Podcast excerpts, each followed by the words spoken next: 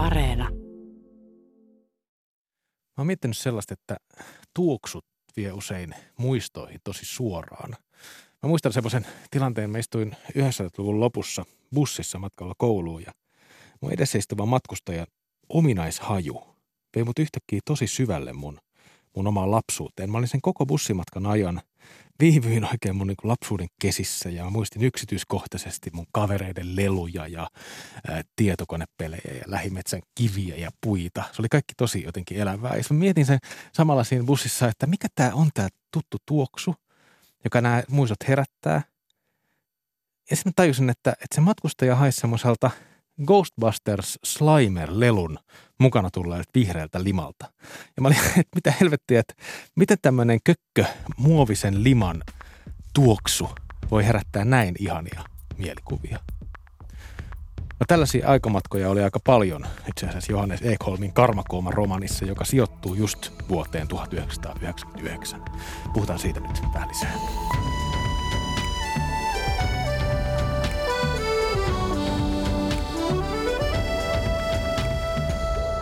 Tervetuloa lukupiiri Tulustoet Kylmälän seuraan. Mä oon Pietari Kylmälä.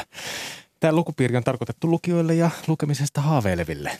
Ja tota, luetaan viikoittain kirjoja Vakkari vieraiden kanssa. Ja tällä kertaa studiossa ovat kulttuurituottaja Heidi Backström ja toimittaja kriitikko Matti Tuomala. Moikka. Moi. Hauska nähdä teitä. Tota, Heidi ja Matti, me ollaan suurin piirtein saman ikäisiä – 80-luvun lapsia ja 90-luvun nuoria. Ää, 90 syntynyt. Oletko syntynyt 90? Okei, sä oot vähän nuorempi kuin minä ja Heidi, mutta mm. samoja ikiä. Tota, millainen aikamatka Johannes Ekholmin Karmakooma oli teidän niin kuin, lapsuuteen, ehkä teini-ikään?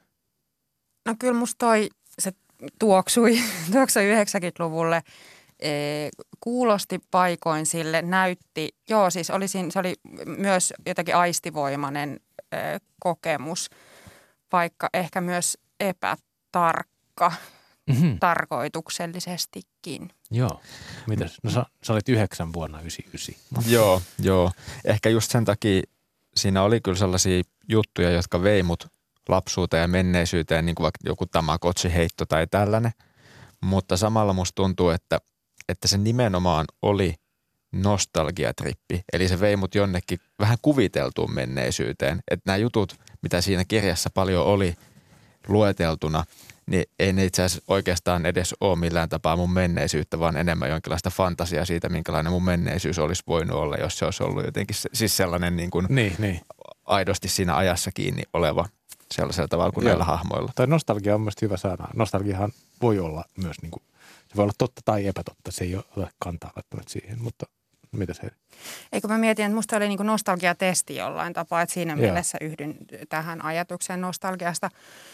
Ja samaan aikaan ajattelen, että toi kirja kuvasi sitä, miltä Ysäri populaarikulttuurissa, erityisesti elokuvissa näytti, hmm. enemmän kuin miltä se näytti todellisuudessa. Mä en usko, että ihan näin väkivaltaista, edes näin internetistä internetsistä kuin mitä tämä niin. kirja oli, niin oli 90-luku minkään ikäisille. Internetsinen on hyvä adjektiivi. Joo, eikö se ole?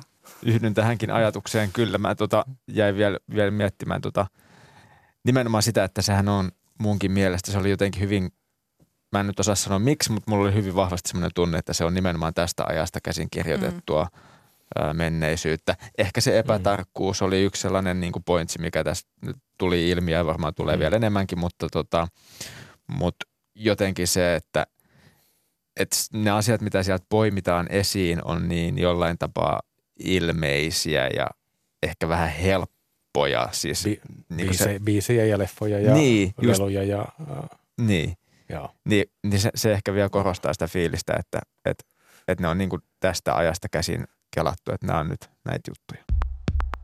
Tota Karmakooma romaani sijoittuu siis vuoteen 1999 ja se kertoo kolmesta nuoresta ihmisestä. Tämmöisestä syrjäytyneestä ja jumahtaneesta, oma elämänsä jumahtaneesta Ernosta, taidelukio pyrkivästä ja sitten tästä omasta syrjäytyvästä ystävästään huolehtivasta Jimistä ja sitten Marista, joka on tämän Ernon nettiihastus ja lopulta myös näiden kaverusten ikään kuin kilpailun kohde. On kesä jonkinlaisessa tai jossain e-, etelä-suomalaisen kaupungin lähiössä hengailua kavereiden kanssa ja sitten pinnan alla koko ajan aika semmoinen semmoista isoa ahdistusta siitä, että mikä on elämän merkitys. Ja tosiaan tosi, niin kuin sen lisäksi, että tämä tapahtuu sen lähiössä, niin tämä tapahtuu myös internetissä aika, aika pitkälti. pitkälti tota, ää, millaisia nämä romaanin mielestä oli? Erno, Jimi ja Mari. Musta se Erno oli jotenkin aika silleen, että sillä olisi ehkä voinut olla joku niin kuin diagnoosi suorastaan. Tai siis silleen, että se oli jotenkin melkein psykoottinen. Melkein, niin kuin, melkein siis lähes niin kuin psykopaattimainen, tai sillä oli musta tosi vahvoja semmoisia niin piirteitä kyllä, että se oli niin kuin tosi äärimmäinen hahmo mun mielestä jollain tapaa. Ne harrastaa Marin kanssa tämmöistä nettiseksiä, semmoista vähän alistavaa tai oikeinkin alistavaa nettiseksiä, että se Mari alistaa Ernoa ja, ja tota, ää, sitten lopulta se Erno alkaa suhtautua siihen Marin aika pakkomielteisesti. Sitten tämä Jimi on mun mielestä aika semmoinen peruskertojahahmo hyvis, jolla ei ole hirveästi mitään voimakasta niin kuin, karakteria, joka sitten kuitenkin niin kuin, reagoi asioihin. Ja totta kai se on se, jonka silmin nämä asiat tapahtuu, mutta et, mm, jollain tapaa, mutta, mutta et sit sen niin kuin, tapa, jolla se osallistuu asioihin, niin on aika semmoinen ristiriidaton tai mutkaton tai sellainen, että siinä ei ole, mä en tiedä, oliko siinä kahdesta mitään sellaista tvängiä, että se olisi jotenkin kahden niin. problemaattinen tai sellainen hahmo se, se Jimi, joka on tämä päähenkilö ja kertoja mm. Niin se on sellainen hyvä sydäminen hahmo, joka niin. jollain tavalla haluaa vähän auttaa kavereita ja, niin. ja auttaa omaa perhettään paljon. Se on myös niin yksinhuoltaja. Ja sitten tällaisessa niin kuin... äidin lapsia ottaa sitä pikkuveljeään. Ja, niin. Ja tämmöisessä coming to an, mikä se englanninkielinen sama, tämmöinen niin kuin tiettyyn ikään tulemistarina. Mm. Coming to an age. Niin, niin sellaisen tarinan hyvin tyypillinen keskushahmo, koska näitä tarinoita yleensä tekee ehkä entiset taidelukiolaiset, niin tämäkin on sitten tällainen niin kuin taidelukion haluava herkkä teini, ei mikään semmoinen rämäpäinen kiusaaja tai muu vastaava. Mä en ehkä tehnyt näin hienoa henkilöanalyysiä tai hahmoanalyysiä, mitä te olette tehnyt. Musta kaikkein kiinnostavin tässä oli Marin ja Jimin suhde monellakin tapaa. Ja joo, se Jimihän oli tehty tosi niin kuin kiltiksi pojaksi, mutta mä en luottanut siihen kyllä niin kuin sekuntiakaan. Ai, miksi? En mä osaa sanoa. Musta tämä tarina virittää ikään kuin okay. semmoisen, jo ihan alusta alkaen sellaisen, tai kirja virittää, Ekholm virittää lukijalleen sellaisen tunnelman, että tarkkaile ympäristöäsi. Vähän niin kuin jossain pelissä. Ehkä taas päästään nostalgiatesti ja joku luku peli tietyllä tapaa joku tämmöinen iso äh, poispyrkimisen äh, tota, projekti näillä kaikilla on. Mä en oikein tiedä mistä, mistä ahdistuksesta nämä kaikki hahmot pyrkii, pyrkii pois, mutta kaikki tekee sitä omalla tavallaan. Mari hakee ulospääsyä tämmöisestä jostain vähän esoteerisesta, josta astrologiasta. No, tässä on paljon astrologista pohdintaa, semmoista vähän mystistä, mystistä materiaalia. Erno on aika niin kuin psykoottinen ehkä jotenkin henkilönä ja sitten se hurahtaa jossain vaiheessa tämmöisiin salaliittoteorioihin. Ei usko muun muassa Persianlahden sodan niin kuin olemassaoloon tai tapahtumiseen silloin 90-luvulla. Ja sitten Jimi, sillä on oma projekti, se haluaa taidelukioon, se on mm. tämmöinen niin kuin taidelukiotyyppi. Mutta mitä, mietittekö tätä Karma Kooman nimeä paljon? Sehän on viittaus biisiin äh, Massive Attackin äh, kappaleeseen, mutta mitä tämä Karma Kooma jotenkin tässä romaanissa teille merkitsi? Mä päätin hylätä tämän ajattelemisen nopeasti. Ei mitään. Joo. Joo, oikeastaan sama juttu. Mä kyllä kuuntelin YouTubesta tämän biisin äh, ehkä puoliväliin asti, koska tai sitten silleen, että mä skip, niinku, hypin siitä sen verran, että mä koitin kuunnella, että onko tässä okay. joku kiinnostava mm. C-osa tai jotain. Ja sitten mm. sit, kun mä totesin, että tämä on tätä samaa, niin sitten mä luin myös ne, sen biisin lyriikat netistä kuitenkin en kovin hyvin niistä mitään irti saaden.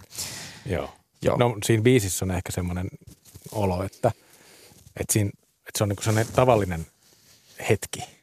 Tyttö ja poika kävelee kadulla – ja sitten taustalla tapahtuu jotain tosi isoa ja kauheaa. Siinä on, se kertoo itse asiassa tästä Persianlahden sodan, sodasta jollain tavalla. Se on niin kuin vuonna 1994 ihan suoraan ilmeisesti kirjoitettu semmoisena kommenttina siihen, että no, se nyt oli yksi semmoinen jotenkin semmoinen viittaus, joka ei tästä romaanista mitenkään silleen kauhean selkeästi ö, nouse mutta, mutta ehkä se kertoo vähän sille Ekholmin tyylistä, että tämmöisiä kulttuurisia viittauksia aika, niitä tykitetään kyllä aika paljon. Ja kyllä. sitten ehkä lukija ottaa sitten niitä, niitä, niitä vastaan, mitä, mitä voi. Mun mielestä toi, kun sä avasit tuota biisiä, kuten sanottu, mä tosiaan lukasin ne sanat, enkä yhtään niin kuin miettinyt sitä sen enempää, enkä vaikka olisin miettinyt, niin sittenkään ehkä olisi tota, tajunnut tällaista. Mutta se mun mielestä ehkä avaa tuota romanin musta tosi paljon, koska siinä on joku sellainen niin kuin – kuitenkin sellainen ää, niin kuin vähän, ei nyt periferia, mutta silleen niin kuin vähän maailman tapahtumista sivussa olemisen fiilis. Jo ihan siinä, miten se kuvataan tämmöiseksi ehkä radanvarren mestaksi, niin kuin, hmm. ei ihan ytimessä Helsingissä, mutta ei sitten myöskään missään nimessä minä niin kuin maalaisromanttisena niin kuin agraari Suomi myös juttuna, vaan, vaan nimenomaan sille ehkä välitilassa ei ihan asioiden keskellä, mikä muuten – on myös hyvin vallitseva kokemus nostalgiasta aina. Niin, kyllä. Ikään kuin siitä, että, että en oikeastaan ollut siellä tai että oli jotenkin liepeillä, kun jotain mm, tapahtui, totta. mutta ei koskaan täysin siinä silmässä. Me ollaan kaikki kuunneltu muuten luomiskertomusohjelma, missä, missä Johannes Ekholm kertoo itse, avaa vähän näitä viittauksia ja erilaisia tähän kirjan kirjoittamiseen liittyviä ajatuksia. Ja se sanoisin, että sillä oli ajatuksella, ajatuksena Helsingin Malmi tässä tämän tota, romaanin tapahtuman paikassa. Mä, mä asun melkein Helsingin Malmilla, niin mä joudun itsekin vähän silleen niin kuin, jotenkin se outoa niin luuppiin, että kun ei se mun mielestä yhtä, yhtään niin kuin muistuttanut, tai mä en jotenkin niin kuin osannut lukea sitä sinne Malmille, mutta sitten siis mä yritin.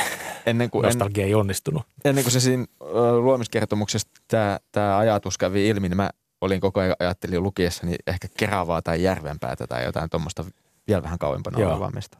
Itse Kouvolassa kasvaneena ja 99 2000, missä ikinä oikeasti. Mä oon vähän eri mieltä siis Pietarin kanssa tuosta, että onko tämä 99-kirja ja onko niin. silläkään väliä.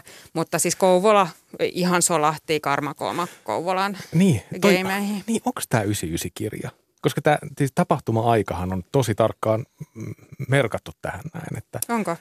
On, joo. Siinä odotetaan, siinä alussa odotetaan, no siinä on monta, monta viittausta. Siinä alussa odotetaan, siinä on tämmöinen... Millenniumia odotetaan paljon. Näin. Joo, otas, mun pitää nyt kaivaa tämä jonkinlainen, mikä oli mulle ehkä romaanin motto myös. Joo. Jimi ihan siinä alussa miettii, että kuulen alapuoleltani vaimeaa matalaa jyrinää niin kuin suuria rekka-autoja ajaisi tunnelissa syvällä maan sisässä. Ja minut valtaa kummallinen keveyden ja innostuksen kaltainen tunne, että vihdoin tapahtuu jotain, että kumpa tulisi Y2K ja maapallo vihdoin räjähtäisi tai jotain. Että jotenkin sen, niin kuin sen vuosituhannen vaihteen odottaminen, tämä Y2K vi, mm. viittaa, silloin pelättiin hirveästi, että koko meidän tietotekninen järjestelmä jotenkin ei kestä sitä ö, uus, uutta nolla-lukua, että kaikki, kaikki romahtaa. Ö, ja siinä on muit, muutamia muuta, muitakin sellaisia selkeitä viittauksia siihen vuot, nimenomaan siihen vuoteen 1999. Mutta sitten siinä on paljon asioita, jotka ö, ei ole ollut olemassa, tai jonkin verran asioita tai ilmiöitä, jotka musta ei ole ollut olemassa – 99, tai sitten ne ei ollut vaan siellä Kouvolassa olemassa vielä mm. silloin, mikä on tietysti myös mahdollista. Emme niin kuin, vaikka ajatus siitä, että jaamme jonkun saman 99, niin sehän ei myöskään ole totta. Joo. E, tässä ollaan tosi paljon netissä, e, joka ei ollut ihan niin kehittynyt kuin mm. Ekholmin e, Internet 99 on, niin siinä mielessä mä opponoin tätä Joo. tarkkaa vuotta. Ja mä lähdin myös lukemaan – siitä niin kuin Millennium-kirjana liittyen juurikin tuohon lauseeseen, mitä luit kirjasta. Mutta mut niin kauan kun mä pidin kiinni siitä, että tämä on epookkia, niin, niin ee, se häiritsi mua. Mutta sitten kun mä päätin, siis nämä häiritsi ne asiat, mitkä ei ole totta tai ee, tulevat vasta niin. 2000-luvun puolella. Osa ihan, siis tässä harrastetaan nettiseksiä, joka Pietari oli tehnyt hienoa taustatyötä ja todennut, että semmoinen ja. ei ole ollut niin kuin kameroiden kanssa mahdollista Niin, tässä vielä. Iso, iso osa tästä romaanista tapahtuu netissä ja, ja ikään kuin videopuheluiden kautta tämä Mari katsoo tota, video, videopuhelun välityksellä, kun tämä Erno tekee erilaisia asioita ja sitten chattaa sille Ernolle erilaisia käskyjä. Ja nyt se, se, se semmoinen niin videotekniikka, oli, olihan silloin sellaisia webcameja ja semmoisia niin nettikameroita, että pystyi mennä johonkin katsomaan, mikä on sää jossain Lapissa tai tämmöisiä, tämän tyyppisiä. Niin kuin, mutta et, ei sen kommunikaatio ollut oikein mahdollista, että, että pelkästään niin kuin yhden kuvatiedoston siirtäminen näillä puhelinmodeemiyhteyksillä oli silloin tosi vaikeaa. Että se ajankuva sille repsottaa vähän jotenkin kulmista. Ja sitten kun mä sallin niin, tämän, että se saa niin. repsottaa, niin, niin sitten tästä tulikin huomattavasti kiinnostavampi e, teos minulle. Kerro, millä, kerro millä, millä tavalla? Mitä, mitä siinä tapahtui? Että sä en, mitä, en mä tiedä, mitä siinä tapahtui, siis mutta mä pääsin jotenkin, niin, mä pääsin ehkä paremmin siihen maailmaan sitä kautta ja otin kiinni siitä, tai mitä mä kuvittelen, että on ollut Ekholmin metodi kirjoittaessa, että se ysäri ja sen niin kuin populaarikulttuuriset mm. viitteet, mistä hän myös osittain luomiskertomuksessa ää, kertoo, ohjelmassa kertoo, niin se on ollut se metodi, mm. ei se niin kuin tarkan ajankuvan tekeminen. Just, just, joo, joo, joo, joo. Niin se oli kiinnostavaa. Ja tässä päästään siihen, että mun odotukset tälle kirjalle oli huomattavasti jotenkin kokeellisemmat ennen kuin mä aloitin tämän lukemisen, johtuen Ekholmin aiemmista romaaneista ja myös näytelmistä tai esityksistä, joita hän on tehnyt – ja sitten se oli hienoinen pettymys mulle, että on, tämähän on tämmöinen ihan, tässä on alku, keskikohta ja loppu ja jotenkin juoni kulkee ja asioita tapahtuu ja ihmiset on kokonaisia, niin kuin romaani mielessä. Ja tässä on kertoja. Ja tässä on kertoja ja toki on myös paljon aiemmista romaaneista tuttuja asioita. E, Mutta sitten kun mä sain, havahduin tähän, mm. että tässä on tässä on metodi ja mä en tiedä, miksi mä erityisesti Ekholmilta odotan jotain niin kuin kokeilevuutta, hmm. mutta nautin siitä. Ja joo, nyt, nyt minusta tämä romaani oli oikein hyvä. Mulla oli oikeastaan aika sama. Mä, mä oon lukenut Rakkaus niin kuin ja sit mulla on ollut toi tota, Planet Fun Fun hyllyssä. Mä en ole saanut valitettavasti aikaiseksi luettua sitä, mutta on selaillut. ja, ja ja toki niin kuin teatterin puolella juttuja nähneenä, niin tota, tota mäkin odotin, että tämä olisi ollut jotenkin niin kuin samalla tavalla niin, kuin, niin muodolta, jotenkin muotokokeilu tai näin. Mä olin yllättynyt, että se ei ollut, mutta mä en ollut ehkä siitä negatiivisesti yllättynyt ainakaan aluksi, enkä lopuksikaan, vaan ehkä enemmän niin, että, että musta se oli ihan jotenkin tervetullutta ja hauskaa. Mielestäni Johannes Ekholm on niin hieno kirjailija ja ehkä se kertoo meidän odotuksista, että, me, että, että hän on niin kuin pystynyt jotenkin tässä 2010-luvulla niin kuin luomaan vähän uuden tyyppistä jotenkin kirjallisuutta. Ja mä mietin näitä ihan samoja asioita ja mä jollain tavalla ratkaisin sen näin, että kun niissä aikaisemmissa kirjoissa, just varsinkin rakkaus niin kuin Mulla on myös Planet Fun äh, tota, ikuisesti kesken tai vielä tähän, tähän hetkeen asti, asti kesken, mutta että niissä kummassakin on semmoista, että ne on semmoista nykyhetken ikään kuin vähän sellaista etnografista kirjallisuutta, semmoista, että siinä pyritään luomaan jonkinlaista semmoista niin kuin yhteiskunnallista diagnoosia nimenomaan nykyhetkestä, meidän jotenkin keski-ikäistyvien internetin kanssa kasvaneiden ihmisten kokemusmaailmasta. Ja siitä yhteiskunnallisesta jotenkin ko- kokemuksesta, mikä, mikä, mikä meidän sukupolvella jossain mielessä voi olla niin kuin kollektiivisesti.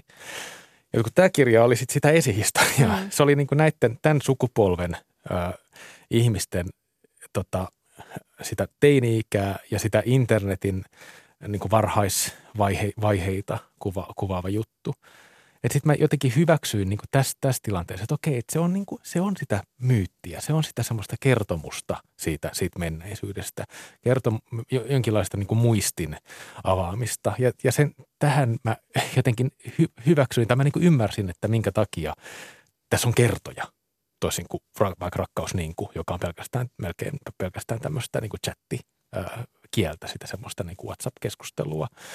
Tai tässä, tässä on kauniita luontokuvauksia, koska semmoisestahan lapsuus just koostuu, tai muisti koostuu, oma kokemus koostuu, että, että silloin kun mennään sinne muistoihin, niin sieltä saattaa aueta jotain, jotain aika semmoisia niin kokonaisvaltaisia kokemuksia. Musta toi oli oikein hyvä analyysi ja just se, että niin kuin, ehkä se diagnoosisanan käyttö nimenomaan herätti siihen, että tämä ehkä on sitten jonkinlainen diagnoosi siitä, mitä me, minkälainen on meidän kuvitelma meidän niin kuin menneisyydestä. Tai... Niin. tai sitten kun mennään terapiaan ja yritetään muistella lapsuutta, niin, niin ja, sitten joutuu käydä näitä, näitä painajaisia Kyllä, ja, läpi. Tai, tai tapa, oman historian niin tapahtumattomuutta tai tylsyyttä mm. tai mitä tahansa. Joo. Kyllä musta nämä tyypit, Jimi, Mari ja Erno, vois hyvin olla ne tyypit, jotka myöhemmin on Planet Fun Funissa tai – rakkaus, niin kuin mä en muista niin tarkkaan, että minkä ikäisiä ihmisiä siinä on, niin tämä esihistoria tai kirjailija onkin kirjoittanut ikään kuin mm. pää ns. väärässä järjestyksessä, niin että se ei ole lineaarisesti niin. etenevä joku tarina Kyllä. samoista tyypeistä, vaan nyt palataankin johonkin, että mistä kaikki lähti. Kyllä, että jos Thomas Mann olisi kirjoittanut tänne, niin se olisi lähtenyt tästä liikkeelle ja sitten se Kyllä, olisi niin kehitellyt sinne jonnekin myöhempiin. Romaanissa oli tosi paljon sammakoita. Se niin, niin kuin joku johtomotiivi tässä, tässä kirjassa, niin kuin musikaalisessa teoksessa voisi olla tämmöinen niin kuin motiivi. Tota, Jimi näkee itsestään painajaisia tämmöisenä sammakkopoikana ja ää, siinä on tämmöinen niin kuin versio etenkin semmoisesta sammakkoprinssistä, tämmöinen sadun omainen, omainen ää, materiaali pu, puskee sisään siellä. Tässä romaanissa on myös luonnosta löytynyt sammakko, joka kokee semmoisen tosi kamalan lopun ja, ja sitten erilaisia niin kuin sammakkoleluja – ja se sammakko sitten tässä vielä tässä niin nettimaailmassa tuntuu jonkinlaiselta viittaukselta nykyä, nykyaikaisen netin niin meemikulttuuriin ja tähän Pepe sammakkohahmoon, jota moni myös kritiikeissä on niin kuin bongannut, että tämähän nyt on suoraan että tämä, että, että tämä alt-right-symboli, tämmöisen nykyisen niin kuin uuden ikään kuin äärioikeiston tota, tämmöinen meemi, ö, sammakko on jollain kummallisella tavalla läsnä tässä, tässä romaanissa. Sammakko ei voinut ehkä ohittaa, koska se oli niin monessa, mutta mä opin vasta Matilta tämän Pepe-homman. Mä ajattelin, että nämä henkilöt, varsinkin tämä Erno, vaikutti ehkä just sellaiselta, että hän voisi olla sellainen niin kuin meidän aikamme ylilauda, ylilaudassa niin kuin öykkäröivä mies. Ja tota, tämä Marikin voisi olla tämmöinen kuuanon tyyppi. Niin, niin että just, just mä ajattelin, että... Mari. Että koska se on semmoinen astrologiaan joo, uskova, niin. uskova tyyppi. Että siis, Aivan, joo, niin. nyt kun sanotte, en ollut niin. tätäkään ajatellut. Silleen pieni, pieni, pieni töytäsy väärässä kohtaa niin kuin saattaa ajaa sellaiselle Aivan. kurssille jotenkin. Että musta ihmiset on niin kuin hirveän hauraita sen suhteen, niin kuin, että, ja niin kuin ihmiset on siihen, miten ympäristö, ympäristö niihin vaikuttaa. Eli joku hyvin pieni, lähes huomaamaton asia saattaa sysätä sellaisia tapahtumia liikkeelle, jotka on peruuttamattomia, jotka johtaa niin kuin sitten mm-hmm. erilaisten ajatusmaailmojen syntyyn. Joo, mä mietin tota, tota ihan samaa. Myös se, että, että tämä on aika miehinen tämä kulttuuri, että, että Marikin, vaikka se on tärkeä henkilö tässä, tässä romaanissa, niin se on vähän semmoinen jännä semmoinen fan fatal semmoinen ö, tota, hahmo, joka tulee näiden poikien elämään ja sekoittaa heidän päänsä. Ja sitten nämä pojat jotenkin joutuu siitä vähän kilpailemaan. Että on niin kuin kuvaus ehkä nuorten miesten maailmasta en, ennen kaikkea. Semmoista se 90-luvun ää, kerronta oli. Niin, niin, niin. Näin, näin se on. Et siinäkin mielessä musta se on niin kuin hieno alleviivaus tai osuva alleviivaus ajastamme, jossa mä kysyin teiltä jossain kohtaa, että jäänköhän mä tästä ulkopuolelle, koska mä oon tyttönä kasvanut, niin mm. tavallaan joo, mutta sitten samaan aikaan ei, koska sehän se kokemus on ollut koko ajan kaikilla, tai varmasti kaikilla tytöillä, mutta et maailma on miesten, vaikka saamme olla osa sitä, niin joo. musta se oli hieno haku siihen, joo. että Mari ei myöskään ikään kuin ole jotain muuta kuin mitä se on 90-luvulla pääsääntöisesti se naisen rooli ollut. Joo. Ei, ei olematon, mutta aika kaavamainen tai sellainen. Naiset tulee joko pelastamaan tai hoivaamaan Just tai näin. mitä hyvänsä. Ja Jimin kohdalla se hoivaaminen nyt ei ehkä tapahdu ihan sillä maailman perinteisemmällä tavalla, mutta kyllähän Mari niin kuin Jimille tarjoaa peilauspintaa, mitä se Jimi ei voi saada niistä kundeista, joita sen ympäristössä on, koska kaikki on aika väkivaltaisia ja. tai joo, rankkoja Joo. Mari, Mari esimerkiksi opettaa mun mielestä Jimiä niin kuin rakkaudessa. Niin kuin siinä on hienoja tämmöisiä dialogeja siitä, että mitä esimerkiksi rakkaus on. Ja sitä mä ehkä arvostin kaikkein eniten tässä, tässä kirjassa, että, että, että, että Johannes Ekholm tai, tai tämä romaani jotenkin pystyy puhumaan kauhean suoraan semmoisista asioista, kuin vaikka, että mitä rakkaus, mitä rakkaus on, mitä on hullaantumisen ja, ja sitten semmoisen niin pitkäkestoisen rakastamisen välinen suhde ja ero. Ja tämmöisiä niin isoja kysymyksiä jo joissain dialogeissa tulee. Ja mä jäin niitä miettiä, miettiä aika paljon. Mutta tämä oli aika kaunis romaani. Tässä oli aika paljon luontokuvauksia ja semmoista just nuorten ihmisten niin aitoa pyrkimystä päästä selville omasta, omasta itsessään. Ja, ja nämä piirteet jotenkin vei aika kauas myös semmoisesta niin kylmästä internetin ja, ja niin teknologian maailmasta, jota tässä myös oli. Mutta, mutta sitten meidän miettiä, että, että mikä tämä, mikä tämä lajityyppi jotenkin oli. Hetken mä ajattelin, että tämä olisi niin nuorten romaani. Ja tämä liittyy, selitän sen verran, äh, tämä ei siis varmasti ole, mutta liittyy myös Ysäriin. Koska ainakin oma kokemus on, ja varmaan tämä on siis mille tahansa, minkä tahansa ajan teineille, että luetaan aikuisten kirjoja, mm. niin tässä oli vähän se, että mitä, kivempi, jos ne osuu ikään kuin siihen omaan ikään ne tarinat – mutta että ne on selkeästi aikuisten kirjoittamia ja kertoo jostain rankemmasta tai kummemmasta. Mä luulen, että mun ikäisistä ihmisistä valtaosa on lukenut huumeasema Zoon ja, ja Nancy romaanit. Ehkä tämä on tyttöjen juttu, en tiedä.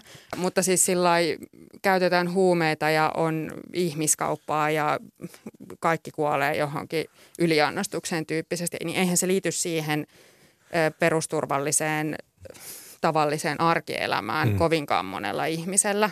Mä muuten tykkäsin tästä huumekuvauksesta. Tästä näin. Mulle ja. se oli niinku tunnistettavaa. Mielestäni 90-luvun huumekulttuuria tässä kuvattiin aika osuvasti. Jotenkin semmoinen näiden akryyliputkista tehtyjen bongien niin kuin olemassaolo ja, ja ekstaasi, äh, ekstaasin vetäminen ja tämmöinen näin. Semmoinen niin huumekulttuurin, sen, sen tuleminen jotenkin sille niin arkiseksi, niin oli, oli mun mielestä tässä ihan kiinnostavasti kuvattu. Mulla ei ole tuohon sanottavaa. Somero lyötiin vaan kiljua 90-luvulla. Niin. niin, no, tässä Joo, siis. Mul, mun ja huumeiden suhde on olematon, mutta siis niin kuin liittyen tuohon, että mikä tämä lajityyppi oli, mm. niin mulla se linkittyy ja siinä kohtaa se palveli sitä mun nostalgiatarvetta Joo. tietyllä mm. tapaa, että mä päädyin siihen 15- tai 19-vuotiaaseen Heidiin, joka haluaa lukea jotain niin kuin tosi rankkaa. Joo niin olisi palvellut tämä romaani. Hei, tämä oli kiinnostava keskustelu. Puhutaan sitten hieman jostain muusta.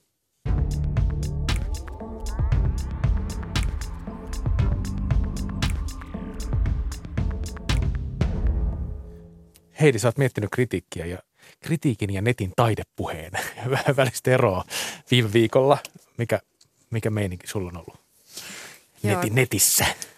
Tai itse asiassa niin kuin sosiaalisessa mediassa. Sosiaalisessa mediassa, niin. Joo, tämä lähti siitä, että Pikakahvi Meme Girl-niminen Instagram-tili julkaisi, olisiko ollut maaliskuun puolivälissä, meemin, joka nosti taidekritiikin ainakin hetkellisesti somen kuumaksi aiheeksi positiivista. Mm. Memessä sanottiin seuraavaa. Mitä jos taidekritiikki menisikin niin, että joku, joka on innostunut siitä teoksesta, selittäisi mulle, miksi munkin pitäisi olla. Eikä niin, että joku, joka ei ole tajunnut sitä, selittää, miksi se on paskaa. Joo. Joo. Mä huomasin ton meemin kanssa ja mä olin silleen, että okei, okay, tämä on ihan hyvä pointti. Jep. Tämähän siis aiheutti sen, että moni taidekriitikko hermostui. Ihan siis tavallaan saan kiinni miksi. Ne koki sen jotenkin kriitikon ammattitaitoa tai mm. työtä lyttääväksi tai vähätteleväksi tai pienentäväksi asiaksi.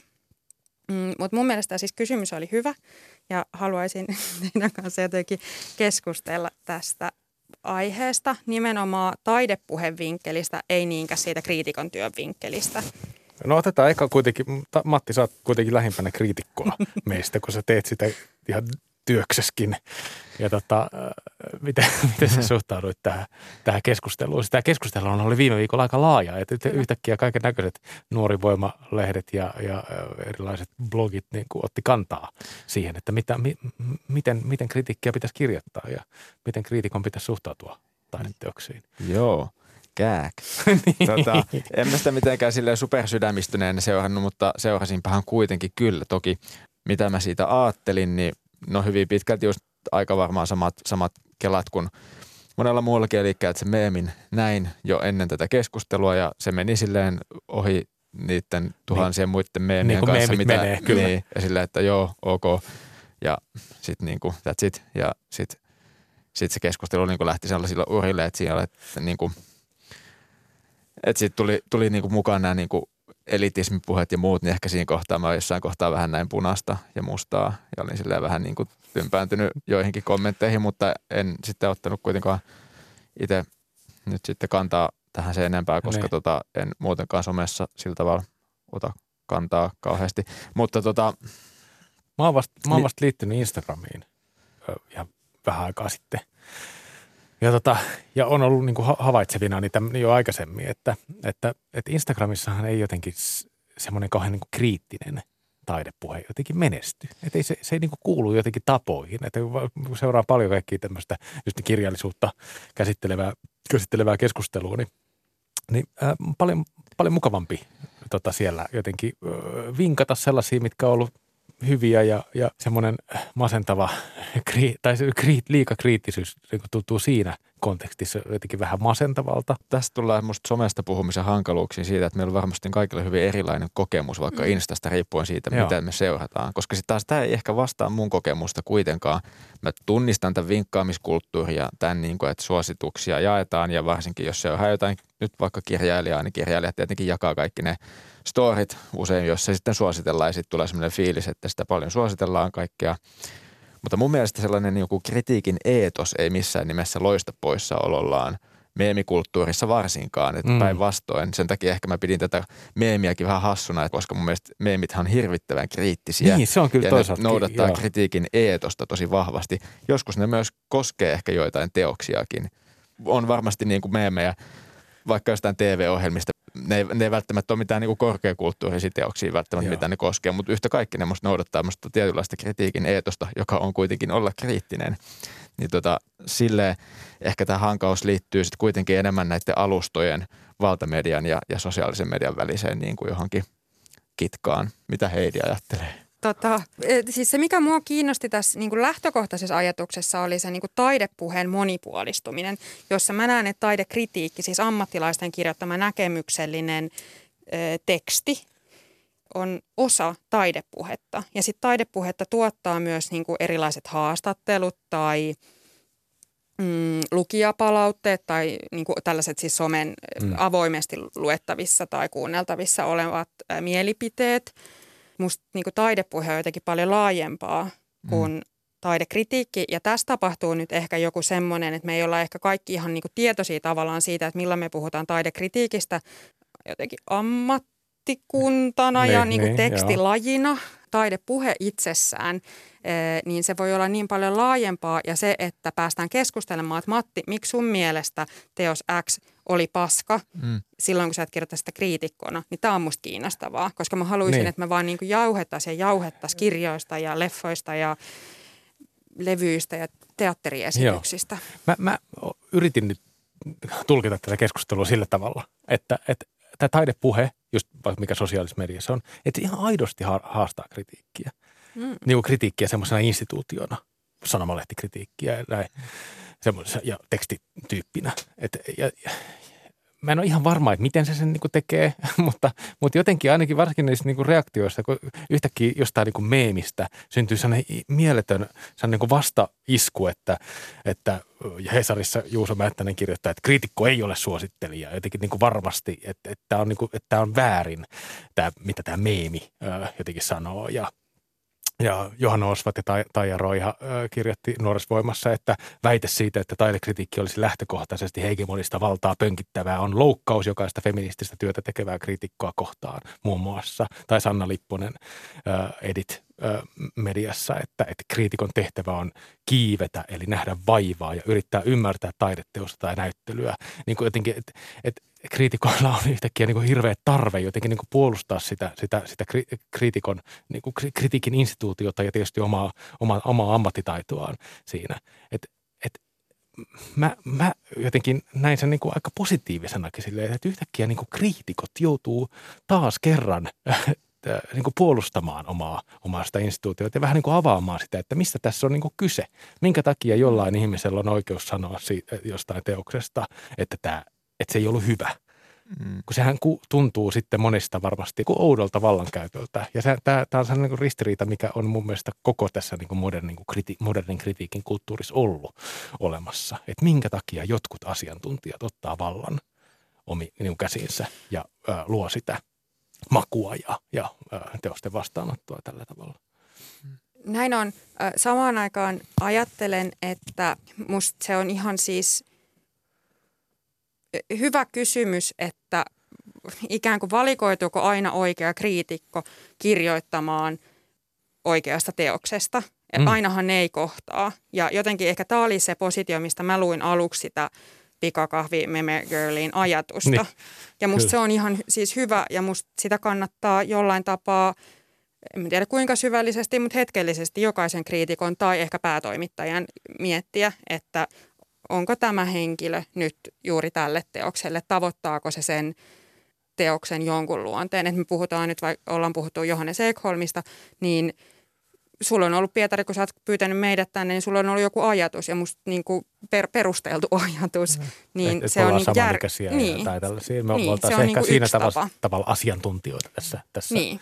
Ja tässä me ei tehdä kritiikkiä, niin. vaan me tehdään mun mielestä taidepuhetta. Niin. niin mä, mä jotenkin ajattelen silleen kritiikkiä tosi laajana ilmiönä ja ehkä, ehkä musta tuntuu, että meillä on tässä niinku käsitteellisesti silleen, että, että se milloin sä puhut taidepuheesta, mm. niin mä saatan niinku silloinkin puhua ehkä kritiikistä jotenkin laajana ikään kuin ajattelun tapana ja että sitten niinku, niinku taideteoksen arviointi tai arvio on sitten yksi kritiikin esitys monien erilaisten esitysten mm. joukossa ja tämä on yksi esitys kritiikistä myös tämä meidän keskustelu. Joo. Ennen kaikkea mä, mä oon tykännyt siitä, että, että meemit, meemikulttuuri on mulle niin kuin auennut, auennut tässä taas uudella tavalla. Että meemi on ihan oikea niin kuin tapa jotenkin niin kuin luoda keskustelua ja väitteitä. Hyvä. Hyvä. Jatketaan tästä. Tehdään, mennään tekemään meemejä tota, Johannes Ekholmin viitottamalla tiellä myös. Mutta hei, ensi viikolla podcastissa on vuorossa Sally Roonin romaani Kaunis maailma, missä olet. Eli, eli nuoruuden käsittely jatkuu näin kevään kunniaksi vielä ainakin yhden teoksen myötä.